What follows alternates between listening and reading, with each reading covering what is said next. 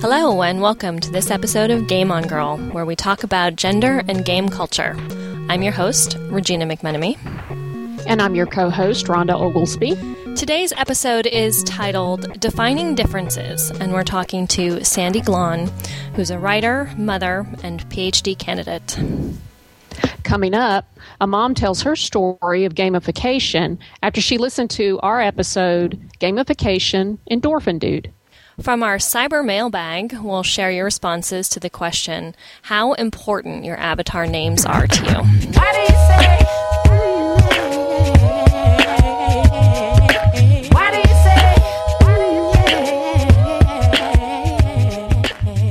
Episode 8, we introduced the subject of gamification, and Tony, or Endorphin Dude, talked about how he uses the concept in gaming to run marathons.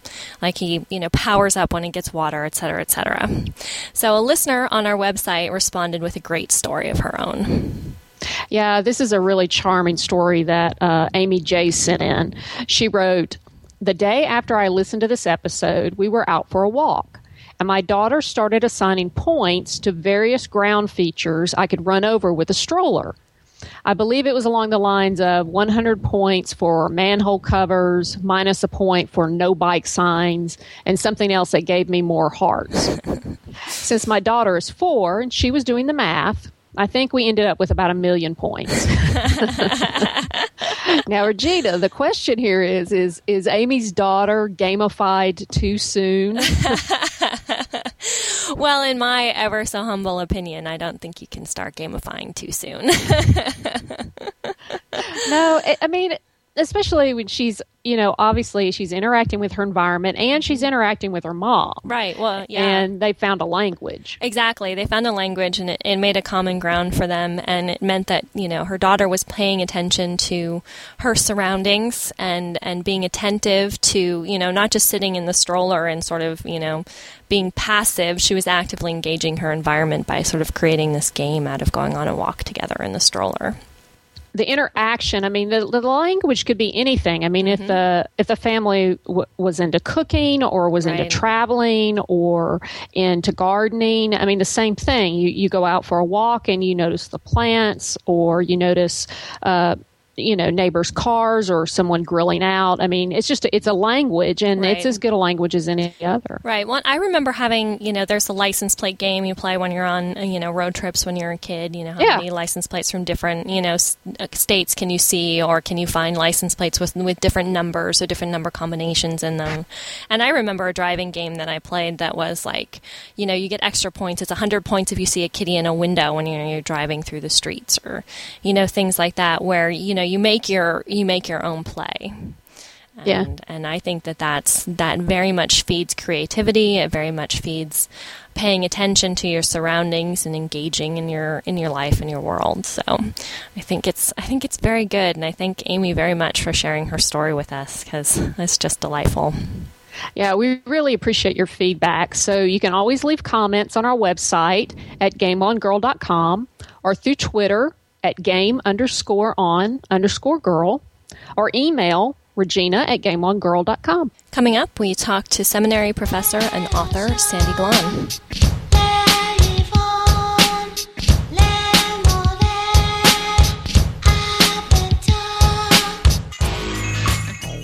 You're listening to Game on Girl. I'm Regina, and I'm here with my co host, Rhonda. Later on in the show, we'll reach into our cyber mailbag and share your thoughts on naming your avatars. But now let's talk to our guest. Today, we're excited to talk with Sandra Glahn. She wears many hats mother, novelist, magazine editor, editor, adjunct seminary professor, advocate for women, women in antiquity fan, reader, PhD candidate, and a constant thinker. Sandy, welcome to the program. Great. so great to join you. Thank you. So, give us a little bit about uh, your background, a little bit about who you are, where you're studying, where you're at in your process. You know, at least that I'm very familiar with uh, dissertation and PhD process. There is a fellowship of people who've been through the suffering who understand mm-hmm. perfectly. Um, I'm a fifth generation Oregonian, so I'm from, from the Pacific Northwest and then spent 10 years in the Washington, D.C. area, so sort of a coast to coast girl And then the last few decades, I've been in Dallas, Texas. Um, I don't really recommend the climate here, but it's a great place to think. Um, and here uh, in Dallas, I'm teaching grad students uh, creative writing, writing for publication, but I also teach a class in uh, women's history. I'm a medical suspense novelist, and I love talking theology. And I'm a PhD candidate in aesthetic studies at the University of Texas at Dallas. Some people, because I am writing medical suspense thought that was anesthesiology. Uh, aesthetic studies is sort of part art, which in my case is fiction, part history, and part gender studies. Mm. And my particular interest is in first century history, women in particular, and how our view of first century women uh, and our thinking about them continues to affect us today.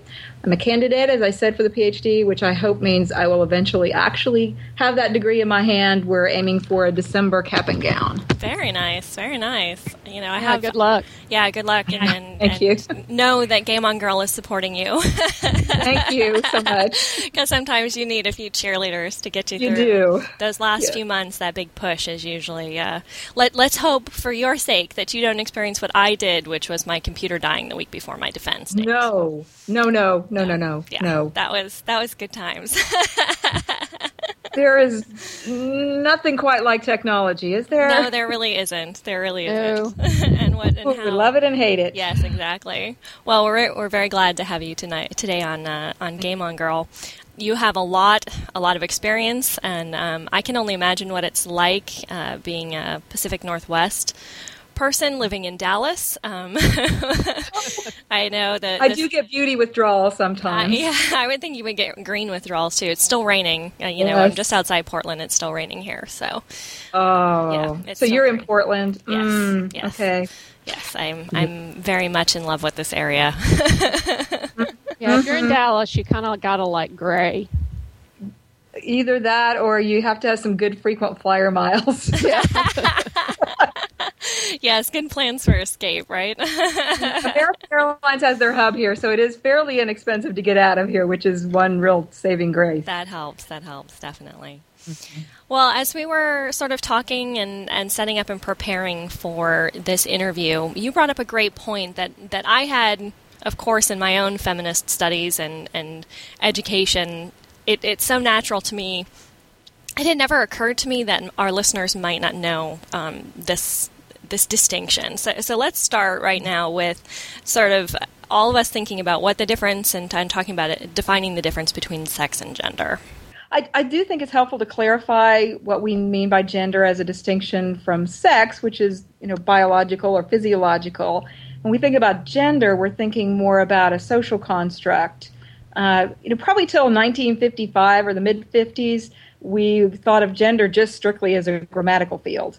But then a sexologist suggested we need to d- distinguish between biological sex and gender as a way of talking about masculinity and femininity. Mm. And in my own travels, I mean, I'm sure we've all run into what is masculine in one place may not be in another place. When we go to Kenya, a woman sitting on a roof, building a roof, is considered very feminine behavior, but I would venture to say most Americans, when they see a female roofer, are not going, feminine is not going to be the first word they think of. Mm, um, so that's what we mean by a social construct.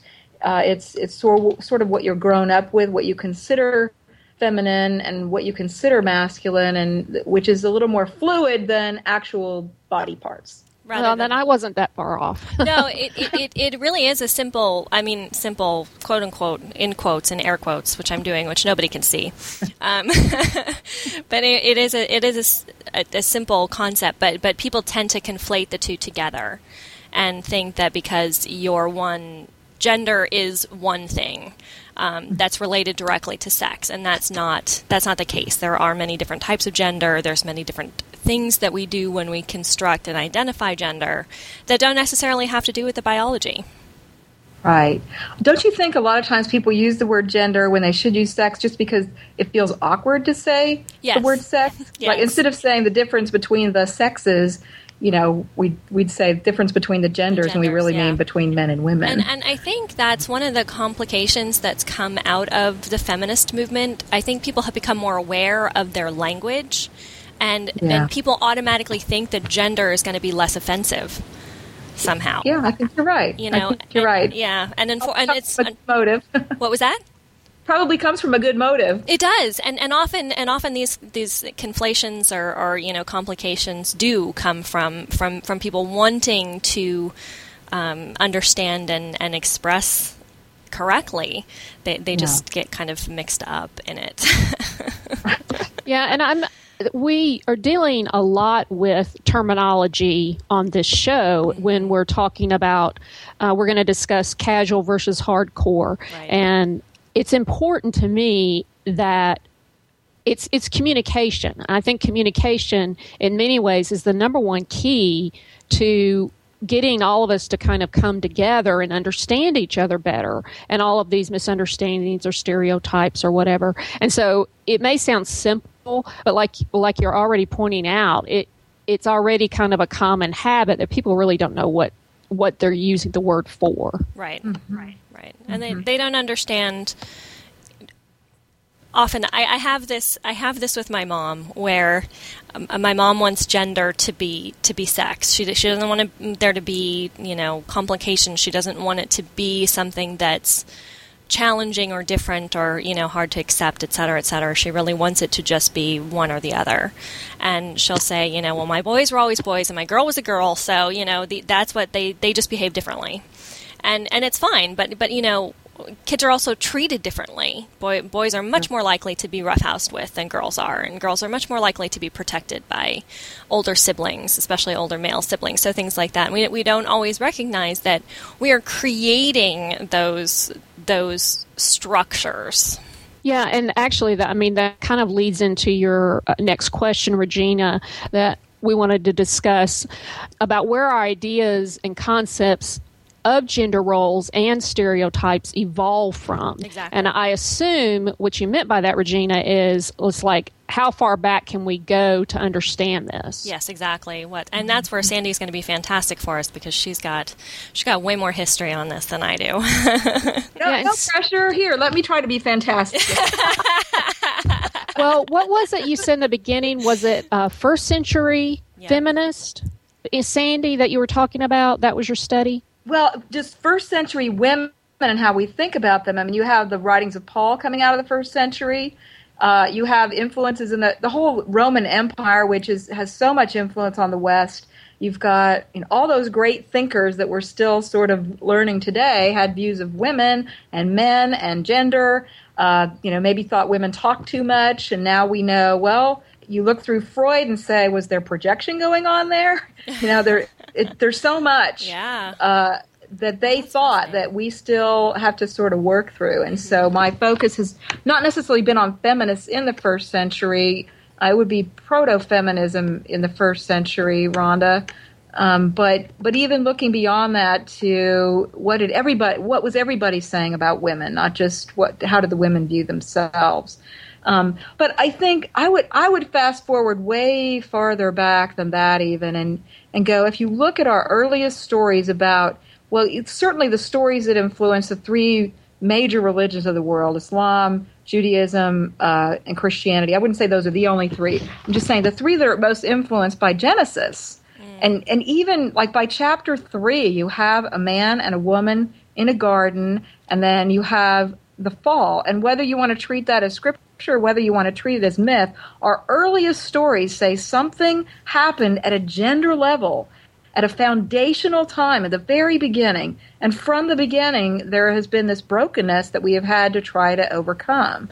And so I, I really do think it goes back to the beginning of time excuse me, and, and our our storytellers have certainly seen it as, as an ancient thing, and and I think it, it is based on our biology. If, you have a woman in a world who's giving birth to at least six children in an agrarian society without a grocery store, without 7-Eleven, without fast food, uh, there's going to have to be a pretty early division of labor. Somebody is going to have to be focused on the sleeping baby, and somebody needs to be out hunting the deer. And so, fairly early in a world where we didn't have those conveniences and we didn't have contraception, then you had a division of labor that began to happen based on what was the most practical way of interacting. Right, and and and practical at base survival. Right. Because because right. at that point, you know, uh, child mortality rates would have been significantly higher than they are now, and a lot more would have been put at stake for those kids to survive, for everybody to, to you know, for the community to prosper. Right. Yeah. And your children were your bank account, and and right. it's certainly certainly still true in many cultures today. Again, when we go to Africa, things that I refer to as the ancient world, I have to edify what I'm saying and, and talk about you know different parts of the world today. Right, right. So you go to a more agrarian society, and and I am conscious there of more of a division of labor again, right? Because you yeah you have women grinding grain and caring for the small children. But what's interesting is the kids are also spending more time with dad in that culture than I did growing up. Yeah. You know, post industrial revolution, dad's going off to the factory while the the smaller children is staying with mom.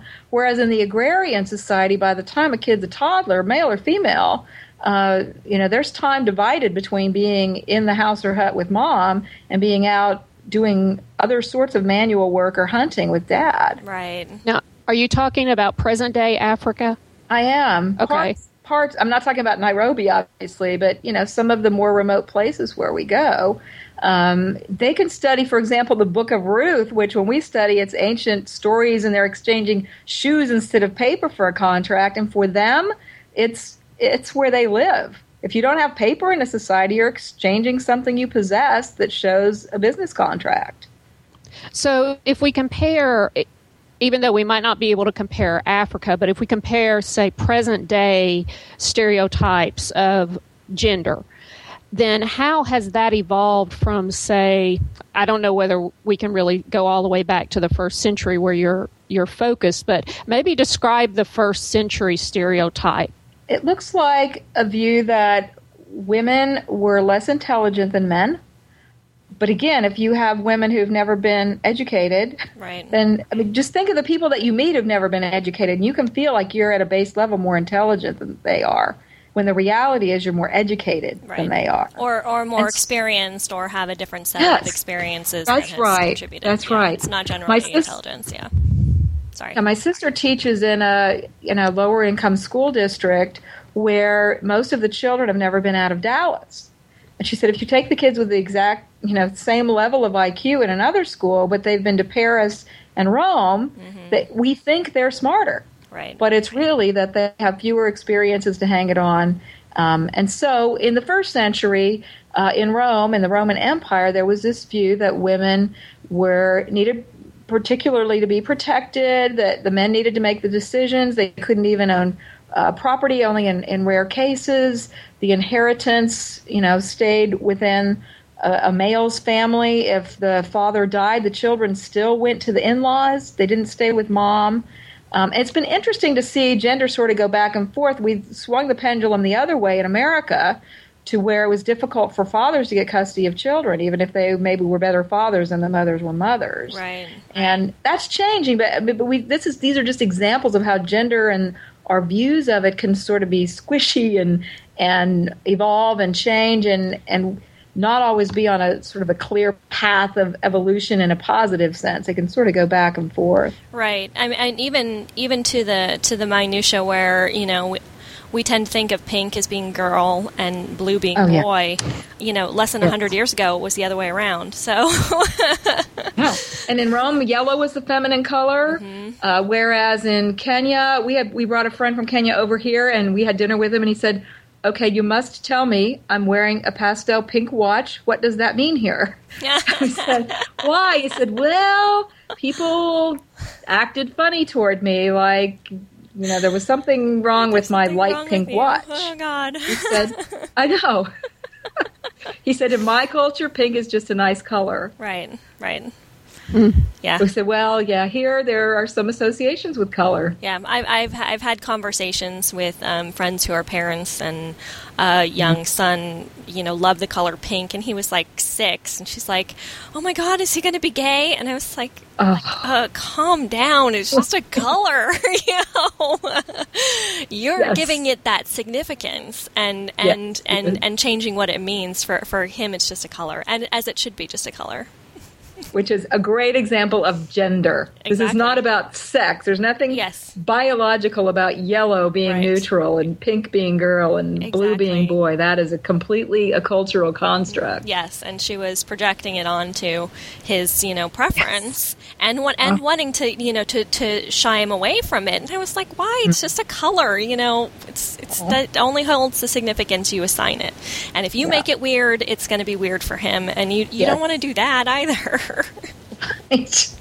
So, if we are looking at these stereotypes, which even if we go back to the first century where you were talking, Sandy, basically our stereotypes just squish back and forth. But i i if we take it that we cannot actually go all the way back and figure out, you know, where did this all begin and how should it be, except that we keep distorting the definition um, culturally and socially and politically. So, present day, how do these stereotypes that every culture or every society um, keeps evolving, how how are those impacting how men and women are treated? I think I think that's a really important question, Rhonda, and I think our goal is not necessarily to try to eliminate any reference to gender or any distinction based on gender. Our goal would be to eliminate injustices Right. that are connected with I- I them. wholeheartedly Just like agree. Regina's great example, it would be an, un, an injustice to a six-year-old to tell him he's wrong to love pink. right. Okay. Um, but that doesn't mean if I go to a shower, I shouldn't feel like I can buy a pink dress for a little girl. Um, I shouldn't feel like I have to, but it also should mean I, I shouldn't feel like I can't. Right, or or that you have to buy dolls for a little girl and you have to buy building blocks for a boy. You know, Right. you know th- those those boxes that we want to put people in. You know that that everybody experiences throughout their life. You know, we we can break out of them, and I love using that word injustice in terms of of this. You know, in terms of trying to define and confine people to the boxes, the gendered boxes they're supposed to belong Yeah. in. Yeah. So, in what way? Uh, uh, we mentioned. I mean, we mentioned a very specific example with uh, pink associated with boys, but in what ways are men treated differently as far as uh, pigeonholing their them into a stereotype? I had a student in a creative writing class a couple semesters ago. He was telling us that when he showed up to a small group and he was the only male in the group, that even though he was a visitor that night, and normally the visitor would not be expected to talk, could just be allowed to observe, because he was a male and they were all females, they deferred to him and wanted him to sort of take over and lead it. Oh my goodness! I know. And he said they there was the assumption that I'm a natural leader because I'm male. Right. And because I had sat down with a group of women who did not perceive themselves as natural leaders, Right. uh, it was just, it fell on me to take charge, and it was a very uncomfortable situation. Uh, and I, I was frankly a little surprised that, you know, I'm naive enough to think, really, that still happens? Um, really, there are women who don't want to take charge? yeah, right. That's exaggerating I, w- I now, would but- fall into that same category, Sandy. but we have a lot in common, so Terrifying. Yeah, and I'm the one sitting in the front row saying, um, wh- "No, um, sit back down." Yeah, I probably wouldn't be there anyway. the whole pressure on men to feel like they have to be the providers. right. Um, another example I see of that is I have a good friend who just went back to work full time. They have four small children. She's been just a great mom and made mothering a priority for those little kids. But she began to see that her husband was just withering in his job. But he was not going to go back to school and get a job that he loved because he felt like his primary job was to support them. And she knew that unless she went back to work and freed them up financially, he was not going to feel like he could ask them to make the sacrifice for him to go back to school. Right, because he, he couldn't he couldn't compromise in, in his own mind. His definition of his masculinity That's right. was based on on on that being able to provide and I, I think also al- along with that I think for a lot of men the you know the being able to provide the the money that they make, the the kinds of careers that they have, I think are big. I also think there's a bias in men toward needing to be tough. And mm-hmm. and if a man is sensitive and emotionally sensitive and emotionally aware, you know, we call him effeminate and, you know, yes, lots true. lots of other awful words for for men who aren't that that stereotype that, that we think that they need to be. And, and that's just as much of an injustice as somebody thinking they can't be a natural leader because that's they're a right. woman. So. so. who was that actor Regina that you saw at the con? Who um, he he's a very good looking, muscular guy, and you found out he read Russian poetry. that's that's uh, Jason Momoa who played yeah. um, Khal Drogo on uh, Game of Thrones and and he is gorgeous and he is buff and he is he's got long eyelashes. I mean, he's beautiful. And I always thought he was, you know, good looking. But I never had like a thing for him until I found out like he said, you know, he has um, Baudelaire tattooed on his arm, a phrase of Baudelaire. Um, which is something along the lines of "be drunk on life," um, uh, or "live life drunkenly" is what it is, what it says literally, but the translation is, you know, you know embrace and love your life essentially and um, and he, he said that, and he said his two favorite musicians were Ani DiFranco and Tom Waits, and and I was like, oh, who are you? because he's he's traditionally played these these super masculine tough guys. He was on Stargate Atlantis, and he was the rough and tumble guy who would shoot first and ask questions later, kind of you know character. Mm-hmm. And he had more sensitivity as Drogo in um, Game of Thrones, where he you know he had more of a, a, rounded, fleshed out character, and you could kind of see that sensitivity come out. But it, but it made me wonder about the actors that I sort of appreciate. I appreciate him so much more as an actor now that I know that these are sort of the the foundations for him that he can still be masculine and he can. I mean, there were three thousand people in that room, and he's like, "Oh yeah, I love French poetry and Ani DiFranco." I just want to remind our listeners that we're talking to Sandra Glahn. She's a PhD candidate in aesthetic studies at the University of Dallas, and we're really glad to have her here. Um, Regina, did you want to? Uh, you said something earlier about wanting to share some stories, maybe personal stories about situations where we were treated differently because yeah. we were women. Yeah, absolutely. I wanted to see if we each had examples, and you know, I can think of a couple that are gaming related. I can think of several that aren't. Um, especially one, one story I wanted to share. I'll just share this really quickly. It's pretty short, but um, when I li- when I lived in New New York, and, and I found the gender roles. Um, having grown up in San, just outside San Francisco, I come with sort of very liberal. yeah. liberal yeah. beliefs, and I moved to New York, and I lived in New York for four years, and I found it, it was a much more traditional culture um, where the big wedding. W- women were angling for the big diamond ring to get married, mm-hmm. and um, and the and the big wedding, and you know this big sort of deal thing over these things, which I had never really considered. All of my friends in New York, when they got married, changed their names. All of my friends in California didn't. You know, it was really sort of interesting sort of yeah polar sort of opposites and i you know i had been um, i've been working at ibm um, as an administrative assistant, and, and sort of you know moving through the, the ranks and moving up to more and more you know responsibilities. And I had decided to leave that job and start teaching. And my landlord said to me, he's like, "Oh, teaching's a great job for a woman because you know you can be home in the afternoon with your kids." Ah. And I ah. was like, really? Because this is why I've decided that I want to go teach, is because I want to make sure I can be home with my kids. You know, not because I want to educate or not because, you know, I want to, you know, use at, the, that point I just finished my master's degree. You know, I wanted to get into teaching college. I wasn't going to be teaching grade school. But this was his, his, his definition of, of, oh, that's a great job for a woman because you can be home with your Had kids. nothing to do with the actual vocation of teaching. It had Absolutely everything to do with nothing. your sex. Yes, with your Not home life. Confused with gender. right, exactly, and, and your home life, and and the box of what you were supposed to be providing to your significant other. I wasn't married at that time, you know. To that was what I was supposed to be doing was, you know.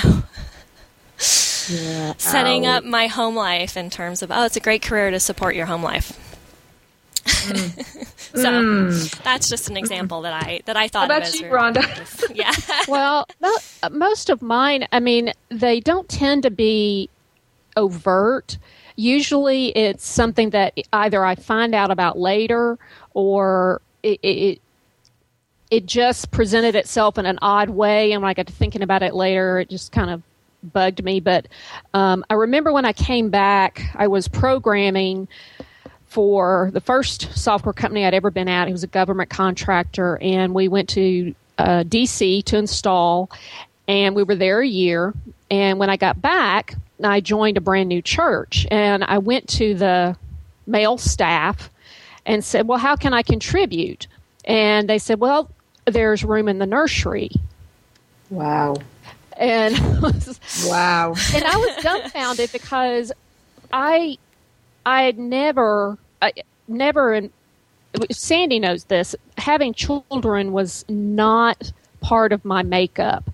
I focused on something else. So working in the nursery, working with kids was foreign to me, and I, I was flabbergasted that that was the only suggestion he had for me. Mm-hmm. Other situations, I know for a fact that I've gotten two jobs because of my looks.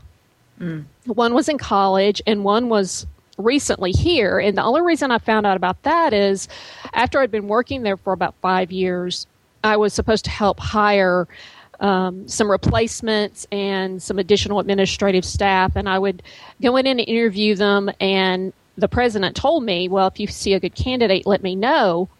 And he said, I'll walk by. And I didn't understand what he meant. And then he would meet me at my office and he'd say, No, she's too old. Wow. no, she's too fat. Oh God. And wow. I Seriously? was devastated. And he would cut up in the hallway and he would say, "You know what would be perfect is a black woman who has a British accent oh, or a gay Jesus. man." Wow. And, and I was just flabbergasted. But then I sat in my office and realized he did that walk by on me. Uh-huh. Yeah. Yeah. Ouch.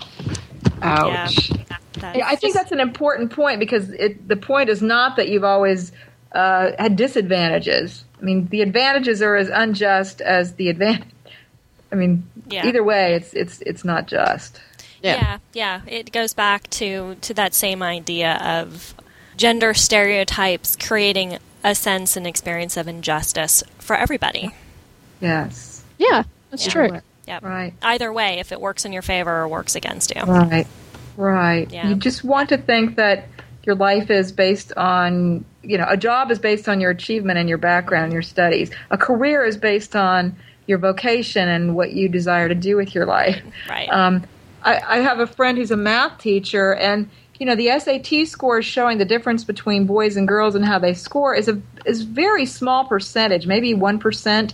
And if you factor out the male math prodigies, they, you know, they're really the same. And he said, I called a student's parents to say she wasn't doing well in math and needed a little more support at home. And the mom said, Well, what do you expect? She's a girl. Oh God. And so they had just decided they weren't going to give their, her any extra help because she had this deficiency, right. you know, based on her sex. Right, because you know she has uh, sexual reproduction re- reproductive organs and allow her to have a baby, so therefore right. she can't do algebra. Estrogen, right? Estrogen really? somehow right. prevents her from, you know, M C equals E equals MC squared. Right, exactly, exactly. Things like that make me so furious because I had a I had a tendency toward science, you know, when I was mm-hmm. younger in like fifth and sixth grade, and we had a great um, progressive uh, science program that was coming out of Stanford in my in my public education that I was getting.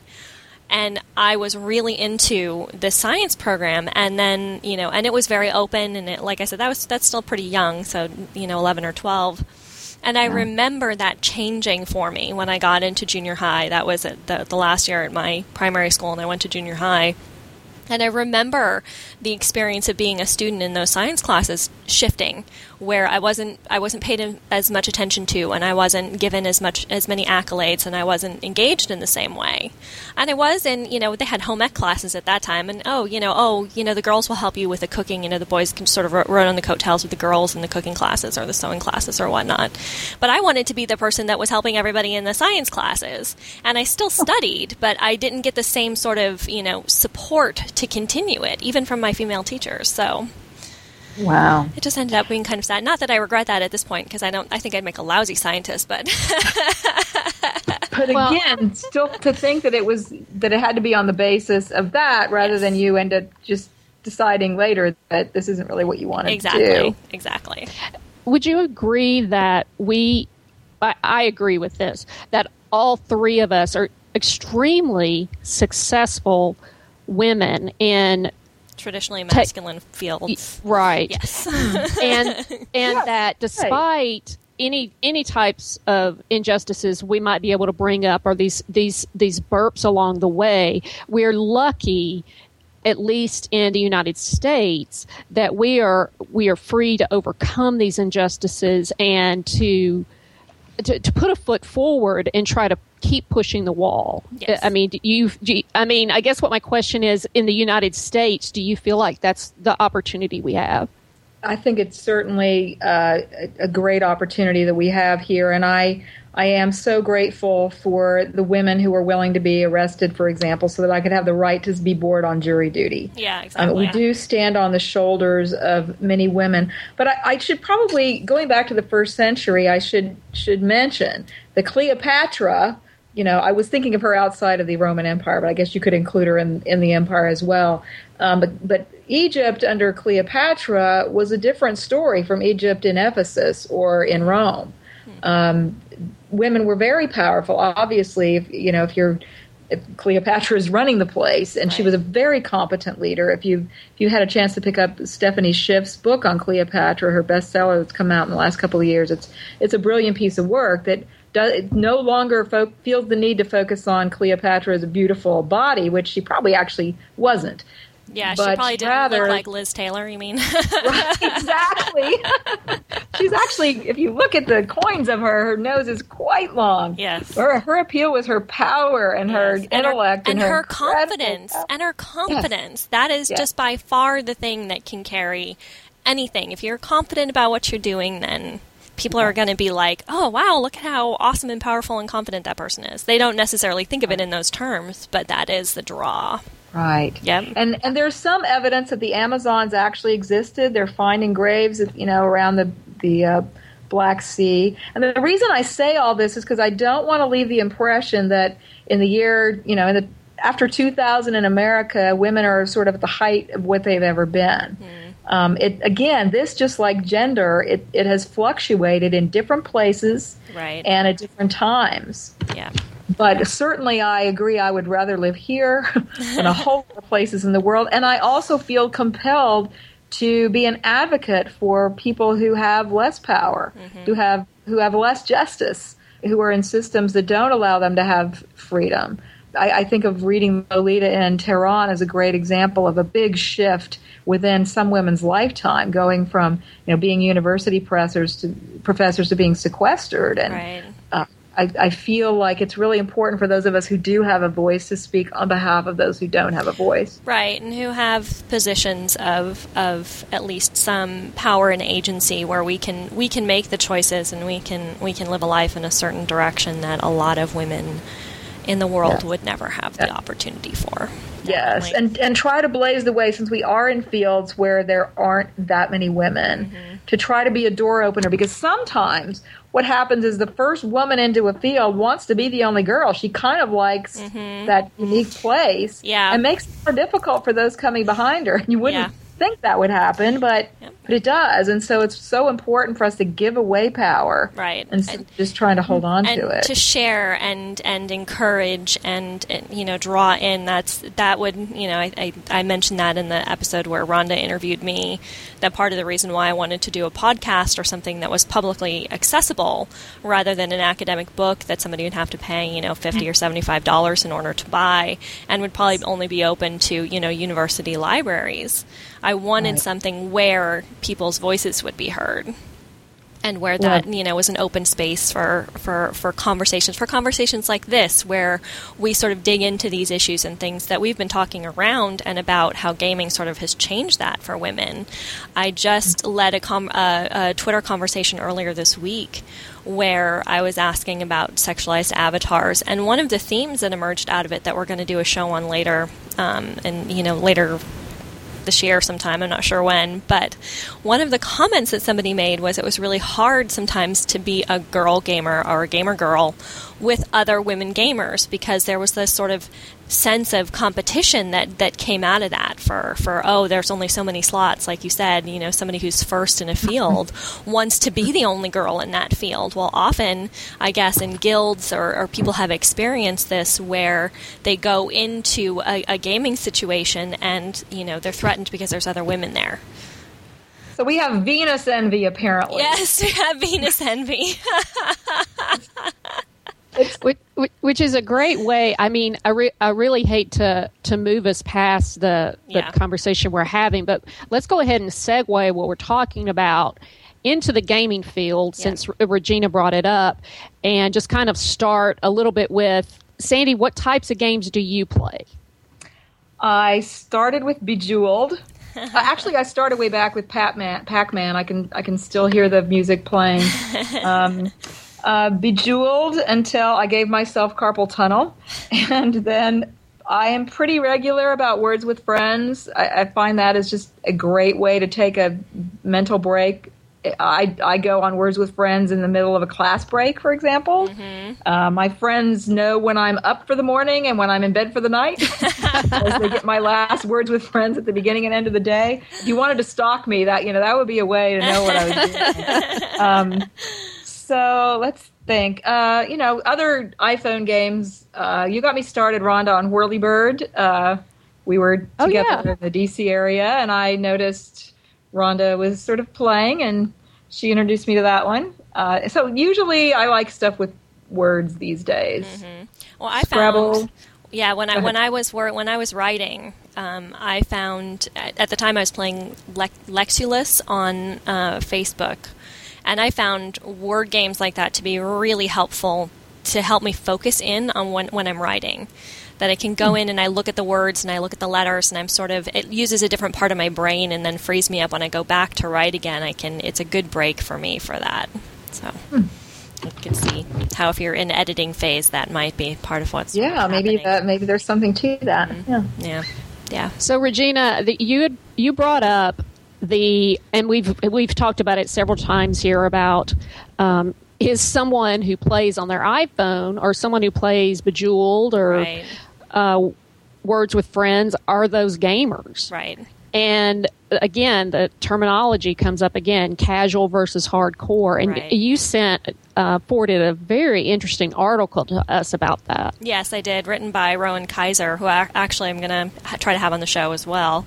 Awesome. Um, yeah, and he talks about how um, hardcore essentially means male or masculine, and casual means female and and that we look at these games even though they might not be overtly gendered because you know Bejeweled Blitz is just a bunch of jewels falling but that the attraction to those types of games and those types of phone games and he he talks specifically in that article about the Sims um, you know, even though people pay $60 to play The Sims, it's still considered a casual game because there's no violence and it's not, you know, sort of the same kind of hardcore content you might have in other games.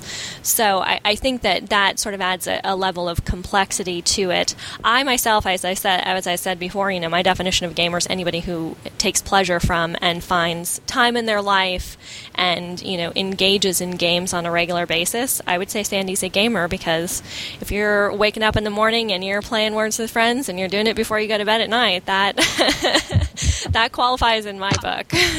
Actually, the first time Rhonda asked me uh, if I was a gamer, I said, "Oh no." Yeah. And then, you know, it came out later in conversation. She said, wait, wait, you are. So obviously, Regina, you've had an influence on, you know, the way people even perceive who is or isn't a gamer. I, I almost felt like uh, an imposter a minute ago answering the question. I, you know, I wanted to say, I'm not really a, you know, serious gamer, but having right. read the article, yeah. well, okay, I, I, won't write myself up too quickly. Yeah. I do feel like I'm a lame gamer, gamer though, compared to, like, you know, serious gamer. Yeah, well, I, I hopped into game on uh, Diablo 3 last last night with uh, somebody I know on on Twitter um, who just bought the game, uh, Missing Chapter, who's who we've mentioned a couple times in the show. She actually changed her her Twitter profile um, to add the word casual gamer into her profile after listening to the Oh, first wow. episode of our show. She's going to be in our next episode. I think it's our next episode, uh, Hmm. where we talk about where we're going to talk to a, a female gamer who identifies as hardcore and then Toria who identifies as casual and sort of compare their experiences. Um, but I hopped into game with her last night and she's like, Oh, I've only died a couple of times. And then the first thing, she was already like level five and I was hopping in at level one. And so the first thing I did was die. I'm like, well, I did just jump in five levels above where I am, so I can forgive myself a little bit for this, but it No happens. transitions. No.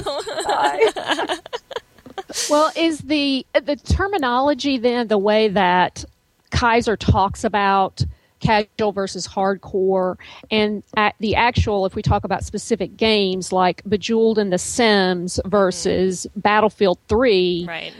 are those games actually appealing to the natural tendencies of each gender? And then is the label, like we talked about way, way at the beginning, when you said, should I call it game on girl or should it be gamer women or what should Right, it be? right. And I'm like, you know, girl is sometimes seen as a derogatory term and it shouldn't be. It's my gender. It's Mm-hmm. Right. it's just who I am and it shouldn't be considered derogatory. And it sounds like casual everywhere we run into it is is used derogatorily toward Yes. the person. Yeah. And so I would say that The Sims is very much about relationships, building relationships, building social units, which would tend to be a, a very female thing. Right. And Battlefield would tend to be a very male thing. But I think it's the labeling um, context or the, um, I can't think of the word now, I'm trying to think of implications or whatever of that term that's the injustice. Right. Well, I, you know, I would want, I, I don't like binaries and, and at all, generally, because life is so much more complex than any, you know, two sided, you know, line could, could generate for you. Um, and so I, I, that's why I bristle when I think about hardcore versus casual, and why it was a, a term that I actively avoided when I was working on the dissertation and the work that I did. Not necessarily because casual was associated with games that were more, um, you know, gendered female, but but because those those distinctions I didn't think were particularly valuable. Yeah, So- exactly. So is that that's just kind of where There's- I yeah Yeah, ahead. there's there's there's nothing being contributed to the discussion. yeah. Except except a sense of, of exclusion, Yeah, and that that doesn't ever work for me. Is there a hierarchy in the gaming world? Would you say? Yes. In Yes. terms of the types of games, and is it a valid hierarchy? It, it's valid depending on who you're talking to. Um, Okay. well, valid as far as as far as yes, there's a difference. Yeah. Valid as far as you're more of a gamer than another person. No, right. Okay. um, there are definitely hardcore games as far as if I were to use the term hardcore as extremely difficult, extremely involved, and I'm, I'm talking about even to the extent of tabletop games like D and D or a game that uh, my friends like to play is Earth Reborn. It is just too intense. It's too involved. It's too long. It's extremely difficult. I consider that a hardcore game, but I also consider myself uh, a gamer. Right. I am a full fledged gamer, but because I don't like that level of gaming doesn't mean that I'm a casual gamer. Right. Yeah. And I, I look at the same things with Eve Online, which is a, a, a, a spaceship uh, multi, massively multiplayer online game. And I look at that game and I don't see any attraction to it whatsoever. but the the people who play it see themselves as sort of the higher echelon of, of gamers because it has a very high learning curve. It is not something that you jump in and can play. You know, World of Warcraft, one of the reasons why it has so many people that play it is because you can jump in and you can play World of Warcraft. You know, without without much experience on role playing games or anything else, you can still get a feel for what you know what and how to play World of Warcraft. And so it's that that sort of distinction of um, you know because it's difficult it's it's more valuable Yeah. Mm, you know, I don't. I don't necessarily. If you're taking pleasure from the game, you're, I I love Bejeweled. I can play God for half an hour. You know, Bejeweled Blitz, which is a you know minute each. I can easily sit on my on my you know iPod and play it for an hour, and not even you know realize not quite an hour maybe, because I get tired of holding the iPod at that point. the social Point- nature. quite well taken. Yeah, yeah. The social nature of it now that it's like linked to Facebook, like, um, and I can see like who I'm competing against for the high score that week. I can very much sometimes catch myself in that mastery sense of, you know, oh, I want to do really well this week, so let me let me put a little extra time into um, into into playing. So Yeah, in the same. I mean, I play Bejeweled every day. Mm-hmm. It's it's it was one of the first apps I downloaded on my iPhone. I mean, mm-hmm. hands down because it is a nice, quick game. It keeps my mind kind of working. Yep. and I, I just I really enjoy it. But now, Words with Friends and Scrabble, I do not play because obviously I'm not a wordsmith. I'm a, I'm an engineer and a technical writer, but I'm an entirely different type of writer than um, but you guys are. So words with friends, and I I showed uh, Sandy a whirly word. That was a challenge for me, and you wouldn't think so because I mean the longest word in that game I think is six letters, seven letters. I think it's six. I mean, Yeah, Yeah. And that's it. That you have to come up with words from from two or three to six letters, and that's it. Mm. But I find that very challenging. Right. But that doesn't make it a hardcore game, or does it make Sandy hardcore? I think, although if you were to ask me, I would say yes, Sandy is hardcore. But Wow. He didn't know that was going to come out of this uh, this Which discussion. Today, All of you? this is just one great exercise in the futility of labels. exactly well and that's that's exactly you know exactly it and one of the reasons why you know a lot of people want to you know as i looked at the research and as as i as we talked about earlier with the with the girl and calling the site game on girl and and ti- that was the title of the dissertation as well you know thinking about that term and that phrase you know i want it to be in, empowering and so i like the term girl because because the image that we still have, we talk about stereotypes and the images about how they linger, the the image of a gamer is still masculine, and I, I want us to still be able to own that that we're we're still different, and we we still maybe approach a game differently. We might be different to play with. We can still be hardcore or not, or casual, or you know whatever you want to be. Um, but gamers all together. So Sandy, did you get a chance to look at those video trailers that I forwarded you? I did. Okay. I really would like to get Yeah. your viewpoint on that because Regina and I both have done since that uh, expo last week. We did a lot of research, especially Regina, on feedback from those videos Yep. and from those trailers. And what we found first interesting, besides we can't believe that's going on. but secondly, the reaction in the media and in journalism to those. Um, Regina, did you? How do you want to start this conversation, or should I even let you? Because are you, I know you're probably still hot about it. oh no. All the better. yeah, yeah, that was when I posted uh, uh, last week's or the short, the last short that we did, episode five short on uh, the contrasting images at, at female images at E3. Well, I, before we say anything, Yeah. why don't we just let Sandy? I think that would be a great tell her place what to her start. impression is. Then she doesn't I'm get afraid, my bias. I'm afraid to give you my impression. but uh, the first one I looked well, all, all I can say is the one that began with her hand on her own breast. Yeah. Uh, have my mouth on the floor, That, and I that mean, wasn't her I've hand. written- That was his hand. I'm sorry. Yes. yeah, Right. but anyway, yeah. Yes. I've written a book on sex and one on Song of Songs. I'm pretty comfortable talking in public on the subject. This isn't this isn't about some sort of um, right. this isn't about some sort of sexual inhibition. This is a, again, it comes back to the justice issue. And I thought, can you imagine starting a video with a woman's hand on a man on a man's genitalia Right, exactly, Mm. exactly. and not calling that pornographic? yeah. That was Yep. my impression. yeah, that was that was very similar to how I was feeling as soon as I saw that up there. And then when I saw that the reaction was, "Ooh, boobs, awesome," you know, I was like, "Come on, guys, really?" Really, really.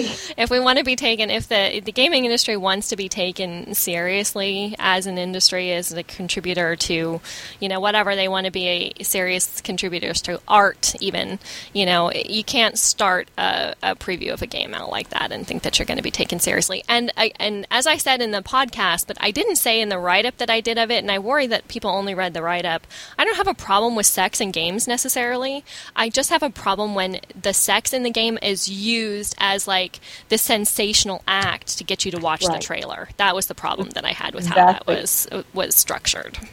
I, I agree. Completely separate issues as Mm-hmm. to whether a game is going to have sex in it. That we can discuss that separately. Right. But that's not what that was. That's not that what that was was to about. try to grab our attention. Attention. That was try to sell something. Yep. It was trying to appeal to our flesh to make us buy something. That's an altogether different thing from using the sex in the game Right. as part of the game. Yeah, plot driven. I mean, we, we talk about plot driven violence in, in movies, and, and it's the same. It should be the same thing for sex. If if it's part of the plot, that's fine, you know. And even if it is, you know, part of the plot in that game, that's one thing. But where it is the first, you know, five seconds of the video, the game trailer you see is him copying a feel. That's Yeah. that's not that's not driven for the plot. That's that's driven. You know, simply because they think it's only fifteen-year-old boys who are interested in Well, Sandy, did you see the other trailer for the other game? for Tomb, I did. Tomb Raider. And that that I'm I'm most interested in your feedback there because you you're the one that actually mentioned the word pornography. Uh, the feedback on that video, people had problems with the attempted rape scene. And what was your general feel of that particular trailer and how that act was handled? To be honest, I must have missed it. See, that was my point with Regina. It's Yeah. it, it is so subtle. It is shocking because, uh, especially people who know the mythos of Lara Croft, this is really going way, way back in her history before everything that everybody knows about Lara Croft. Yeah. But the reaction in journalism, I believe Regina said that she saw people were calling it pornography. Yeah, they're Did calling you it. get- they were calling Oh, it fetish get- pornography. Fetish pornography. So, Oh, okay. but but porn all the same. Huh. yeah. Yeah, that's it, that's it. That's very interesting to me. That especially your observation that you just you didn't really see anything. Well, and yeah, that that was the thing is when when I heard. I, I heard through, you know, a couple of other people talking on Twitter, you know, oh my God, everybody's all up in arms about the rape scene in Lara Croft, and I'm expecting to see her tied down. I'm expecting to see, Yeah. you know, I'm expecting to see violence and rape, and and it wasn't. It was just, you know, this is where this is headed, and it's no longer headed there. Huh. And that was is the Sandy is the viewpoint or the the social understanding of rape changing in uh, the states? I don't know. If, I don't know if it's changing, but I, I think at least those who've worked for rape with rape victims for at least the past two decades, maybe longer, have pretty readily acknowledged that rape has never been primarily about sex. It has been about power. power, yeah, absolutely. Um, and I, I don't know that that's necessarily changed, but it may not be something that, that is talked about on a you know on a I don't want to say lay level, but Yeah. but you Yeah. know uh, A popular- that is something yeah on a popular level. Thank you. Yeah. sure. Yeah, I, and that was one of the things that I loved about the the Tomb Raider trailer was that she she turns the power against him. She claims the power and she you know kills her attacker, and then she feels remorse. I mean, it, for you know three minute long video, it was a beautifully fleshed out character, and I think that that was and as I said in the um, the write up for the post, I think a lot of the fanboys felt feel guilt about that now because they can't fetishize Lara Croft the same way they could when her pixelated boobs were at 150% of what they should be. All of a sudden she became a real character and that's not mm. that's not as easy for them to sexualize, so. It's not. So tell me, you know, in in my ignorance, what has been sort of the the primary response to both of those clips? Well, the the first, as I, I, I still have yet to see anybody writing about the Far Cry, uh, the one with the um, the overt sex scene at the beginning of it. Nobody wrote about it, and to that point, uh, I linked on the site to a fan recording of that preview because Ubisoft edited their trailer. so Ooh. if you go to their YouTube state YouTube channel and you look at their trailer, about 15 seconds into the trailer, you'll see about two seconds of that sex scene. Uh, where his hands aren't on her boobs, you see her flash, um, but you don't actually see the the obvious copulation, you know, moment that is happening in the in the one that I put up on the website and the one that I sent to Rhonda. Uh, so they edited it out.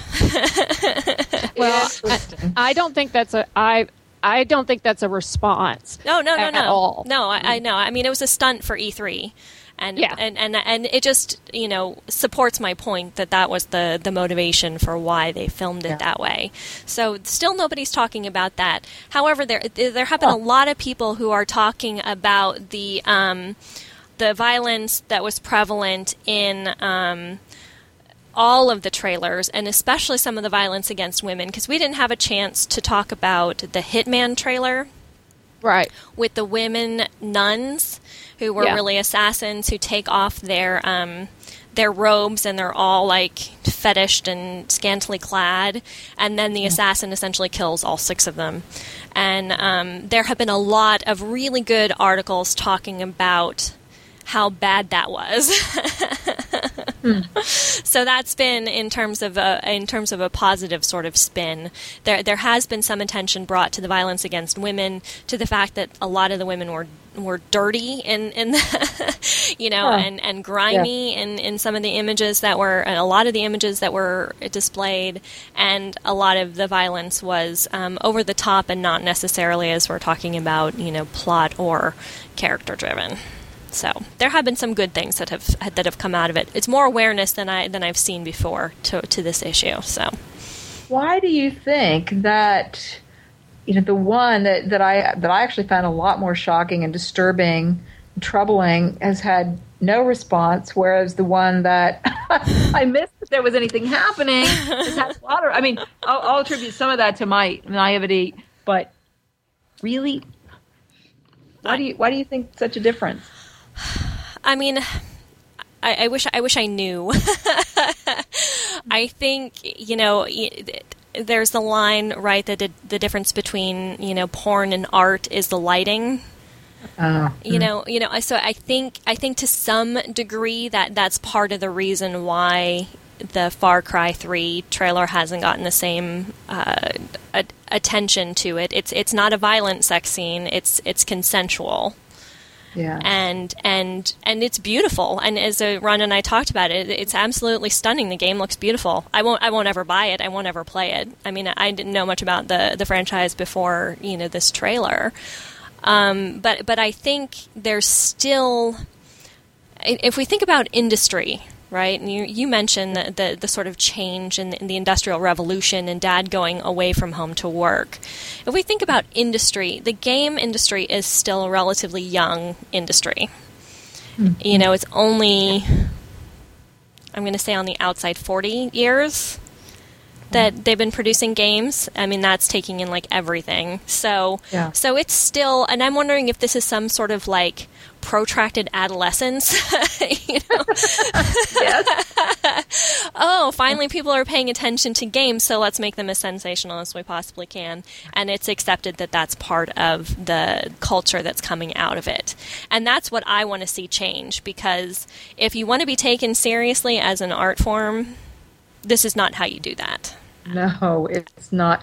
well, and don't you think sometimes that that people who might object on the basis of this this was all about marketing and trying to appeal to my the you know lesser angel of my nature to sell to me. Yeah.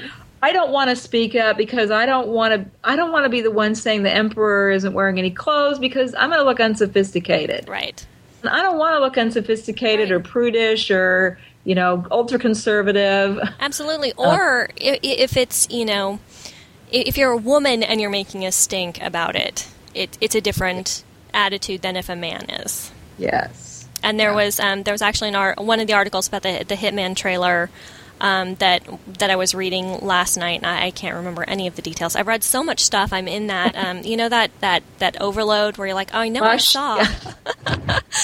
I know I saw and read that somewhere, but I don't remember where it was. But there, there's a female journalist who I, who um, I know on Twitter, and she had written about the Lara Croft and being really disturbed by by the images in the um, trailer. And, and feeling like she wasn't taken particularly seriously by the people who read the article, and then this this male journalist was writing essentially the same thing about the Hitman trailer, and people were taking seriously what he was saying. So there's there's still that that that lingering sense of men are either going to say it better or or uh, articulate in a way that, that is going to reach more men. I don't know, or you know that women's opinions on things like this are need to be or not need to be, but but tend to be less valued because they're going to be more sensitive to things that they don't necessarily need to be sensitive to. So so I think that that might keep people from talking about it. It could be that you know that scene in Far Cry got less press because the Hitman was so much worse. Well, and I, I again, I think that the Lara Croft thing got so much press because it has a much longer History. history, Yeah, than. Far Cry. I never even heard of Far Cry Yeah. before, and apparently this is Far Cry Three. yeah. And when the I saw the video, I was like, man, I never even heard of this game. Right. Lara Croft is, I mean, Somebody I've heard of that game heard of, since yeah. the beginning of gaming. And Yeah, sh and I what see. what was funny, as I said, what was funny for me is you know she is she's kind of a feminist nightmare. I mean, she, she was you know when when she in her early versions, like you, you want so much. uh, You know, to be like, oh, look, this is a strong, powerful woman, but then they have her, you know, her body so sexualized that you're like, oh God, how can I like Yeah. Cheer for this character that has had very little depth in terms of who the character was and has these you know pixelated boobs that are outrageous you know. And you know when they made when i think if i'm remembering correctly because i was thinking about um, uh, the movie versions of this in my dissertation they, they made um, angelina jolie wear like super padded uh, bra Ah, when she played it in the movie so that she had that sort of super look and then in the second movie she didn't wear it. And she was like what happened to your boobs she's like well these are mine. You know? You go, Angelina. seriously you know that's you know so, so she's she's always been a, a, a difficult character for me to embrace and i'm thankful that there are that she, there was at least one you know powerful female avatar out there in you know the early stages of gaming I never thought I'd be coming to her defense and saying, you know, that trailer shows, you know, she still grunts and she still makes sounds that I, I would personally rather not have be part of my gaming experience. That's a long-standing tradition of gaming, of uh, Tomb Raider gaming as well, though. Um, so she still does that, and I would, I would, wouldn't mind if they they tone that down a little bit. But she was a full flesh character. You felt empathy. You saw how she felt. She and you could experience her emotions, and that's the best of what gaming has to offer. Period. Well, I I, re- I really hate to start wrapping up our conversation. We may have to we may may have to meet on a regular basis Yeah. off. Seriously, this has been a much fun. fantastic discussion. This has been really Yeah. fun. Um, it has been great. And Regina, you got a great voice. Thank you. I mean, I've always told Rhonda that she does. That has been the most consistent piece of feedback I've gotten from this podcast. Who knew? Yeah. I mean, I had no idea. So, Good boy. well, it- it- do you have any closing comments or questions or anything for us, Sandy? Um, I I think that our whole conversation just points to the need, even though it's an often a boring way to start, to to constantly be conscious of defining labels mm-hmm. uh, because I think when we when we acknowledge that we are using labels like masculine or feminine or you know any any sort of gendered language or hardcore or casual. Right. Anytime we stop and actually look at the words we're using and try to define them, it is help, a helpful process in helping us see ourselves exactly. and the different stereotypes we're allowing, the different presuppositions that we come with, mm-hmm. the different assumptions that we bring. And I think it, it helps us understand ourselves better and it helps us be more just. Yeah, absolutely. And and it, it helps us have more empathy with how we label the people that we interact with and be more yeah. careful about that. So I think I think you're right. I think these are great conversations to be having. So Well thanks Sandy. We really appreciate you taking time to chat with us. You're a busy lady, so we're oh, it was very fun. Just one thing, Rhonda, in the in the in the middle you said we're talking with Sandra Glahn and you said that I go to the University of Texas at uh, I'm sorry, you said we, I go to University of Dallas and I go to the University of Texas at Dallas. The University yes. of Dallas is a wonderful Catholic school. oh, sorry. no, I just no need to apologize. I just didn't want that to go out. Definitely. So, uh, Sandy, if our listeners uh, want to get uh, more information on the research that you're doing, or maybe talk with you, do you have uh, your Twitter information and websites that we can refer them to? Sure. Twitter is Sandra Glahn, S A N D R A G L A H N. Uh, all all run together. My website is aspire2.com. It's A S P I R E and the number two, not the word T W O T O or T O O, but the number two, aspire2.com. Awesome. Thank you so much for joining us, for taking the time to talk with us today. We really appreciate it. My pleasure. And, We'd uh, love for our listeners to chime in on what we've talked about today and continue the conversation, which obviously is very, very rich. Um, you can send your feedback to us through Twitter at game underscore on underscore girl, at our website at gameongirl.com, or you can email Regina at gameongirl.com.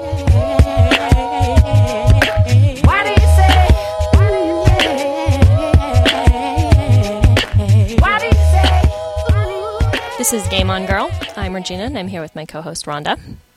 Our cyber mailbag is the social network we have through Twitter and Facebook. You can always Twitter me at Doc Liz, and you can uh, like us on our Facebook page, um, Game On Girl Podcast on Facebook. And this week we asked gamers, how important is your avatar's name to you? Does it impact how you see your character and how you play your toon? Well, if avatar visuals were important, it seems that naming them is just as important. it seems everybody um, pays attention to all the details. yeah, yeah. If you if you pay attention to one, it it all has meaning. Ali Ethan Kara at Ali Kara said, "It's important. My avatar is a reflection of myself, fused with a spark of my creativity. It has to bear some purpose."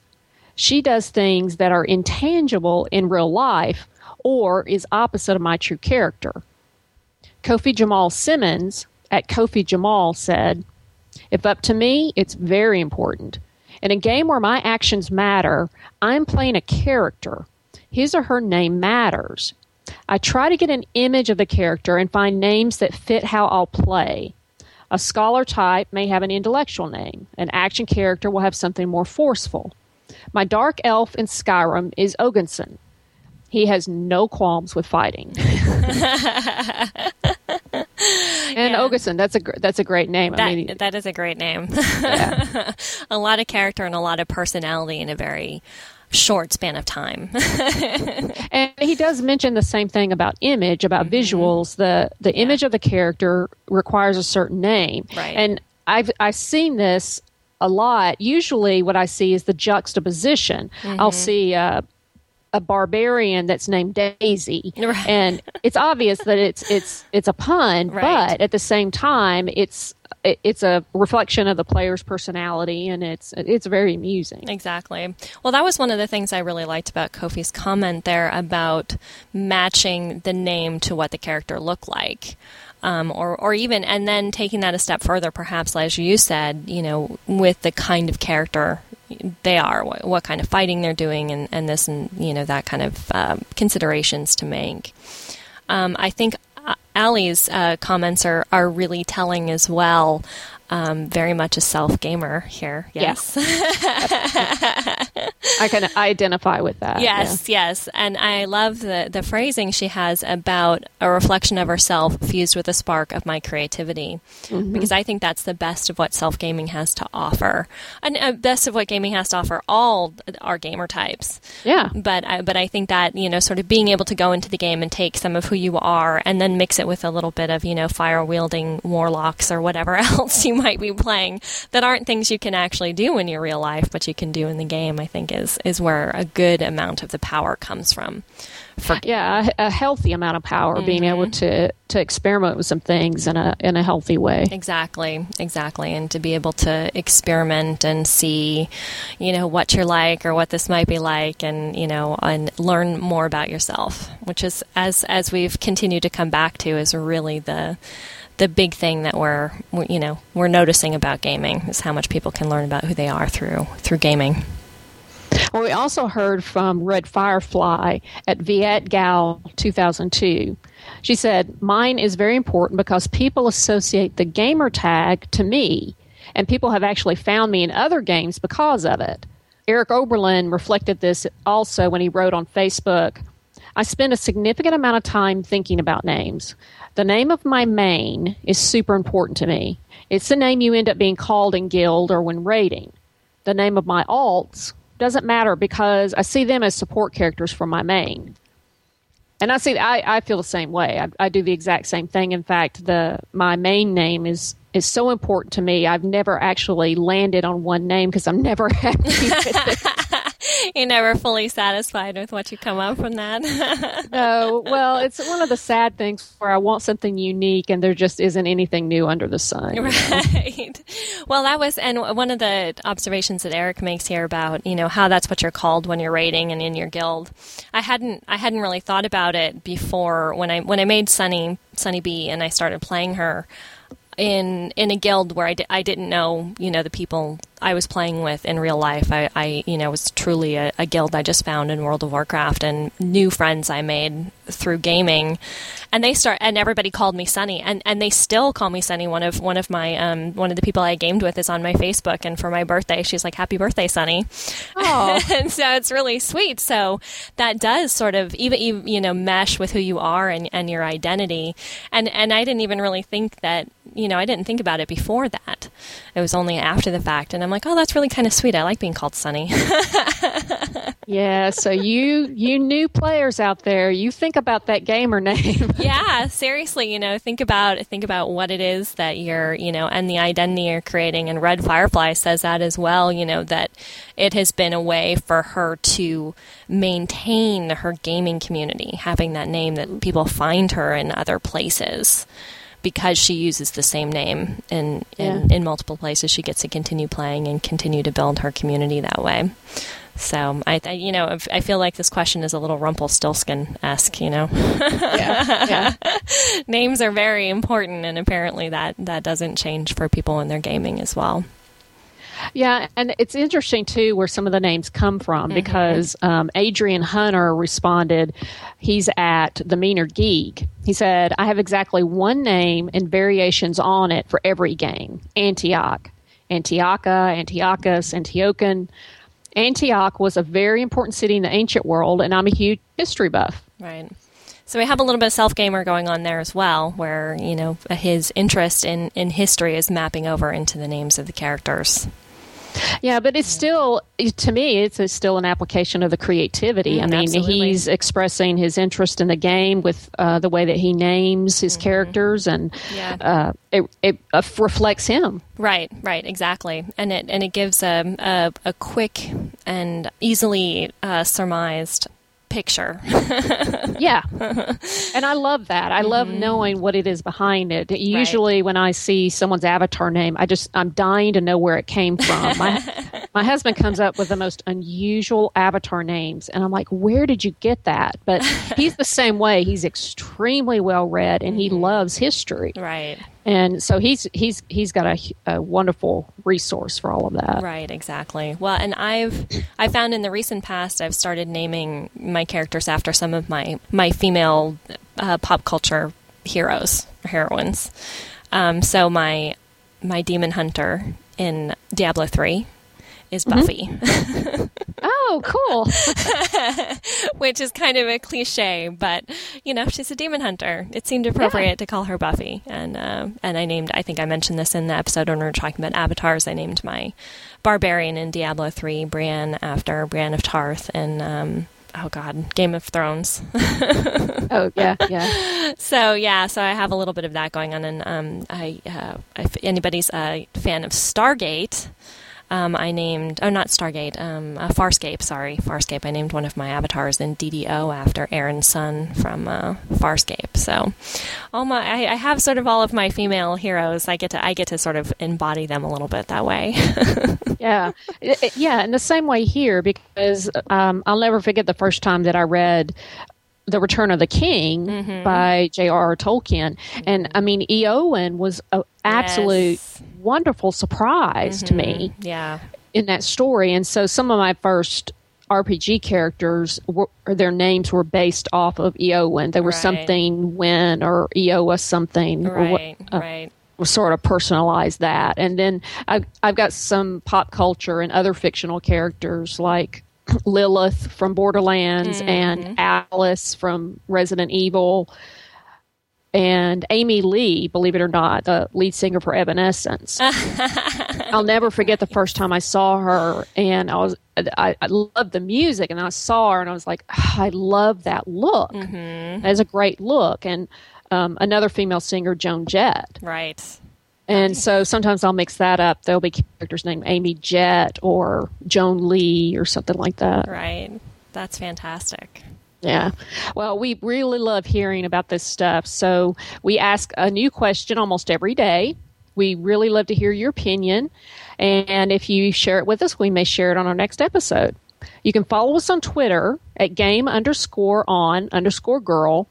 And to follow the conversations there, we're going to use hashtag GOG chat. And you can friend us on Game On Girl podcast on Facebook. You've been listening to Game On Girl. I'm the co host, Rhonda Oglesby. You can follow me on Twitter at Rho Room. That's R H O R H O O M.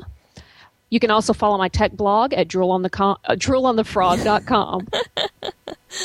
and I'm your host, Regina McMenemy, and you can follow me on Twitter at DocLiz with two Z's. And many, many thanks to Sandy for joining us and providing such a fantastic conversation with for today's episode. You can follow her on Twitter at Sandra Glahn, S A N D R A G L A H N. I'll have a link to her Twitter on the page on the website. And find out more information about all of her other work and all the exciting things that she does at Aspire 2, that's aspire number 2, dot blogspot.com. Game On Girl is available on iTunes and Stitcher streaming. These links, along with the references made in the show, can be found on our website, gameongirl.com. You can also leave comments through Twitter at game underscore on underscore girl or email us at regina at gameongirl.com. In the next episode, we'll interview gamers Toria and Melissa and discuss the differences between casual and hardcore gamers. This podcast is recorded with Audacity, and the theme song Good Day by Triple Fox is used under a Creative Commons Attribution License. Thanks for listening, and until next time, game on.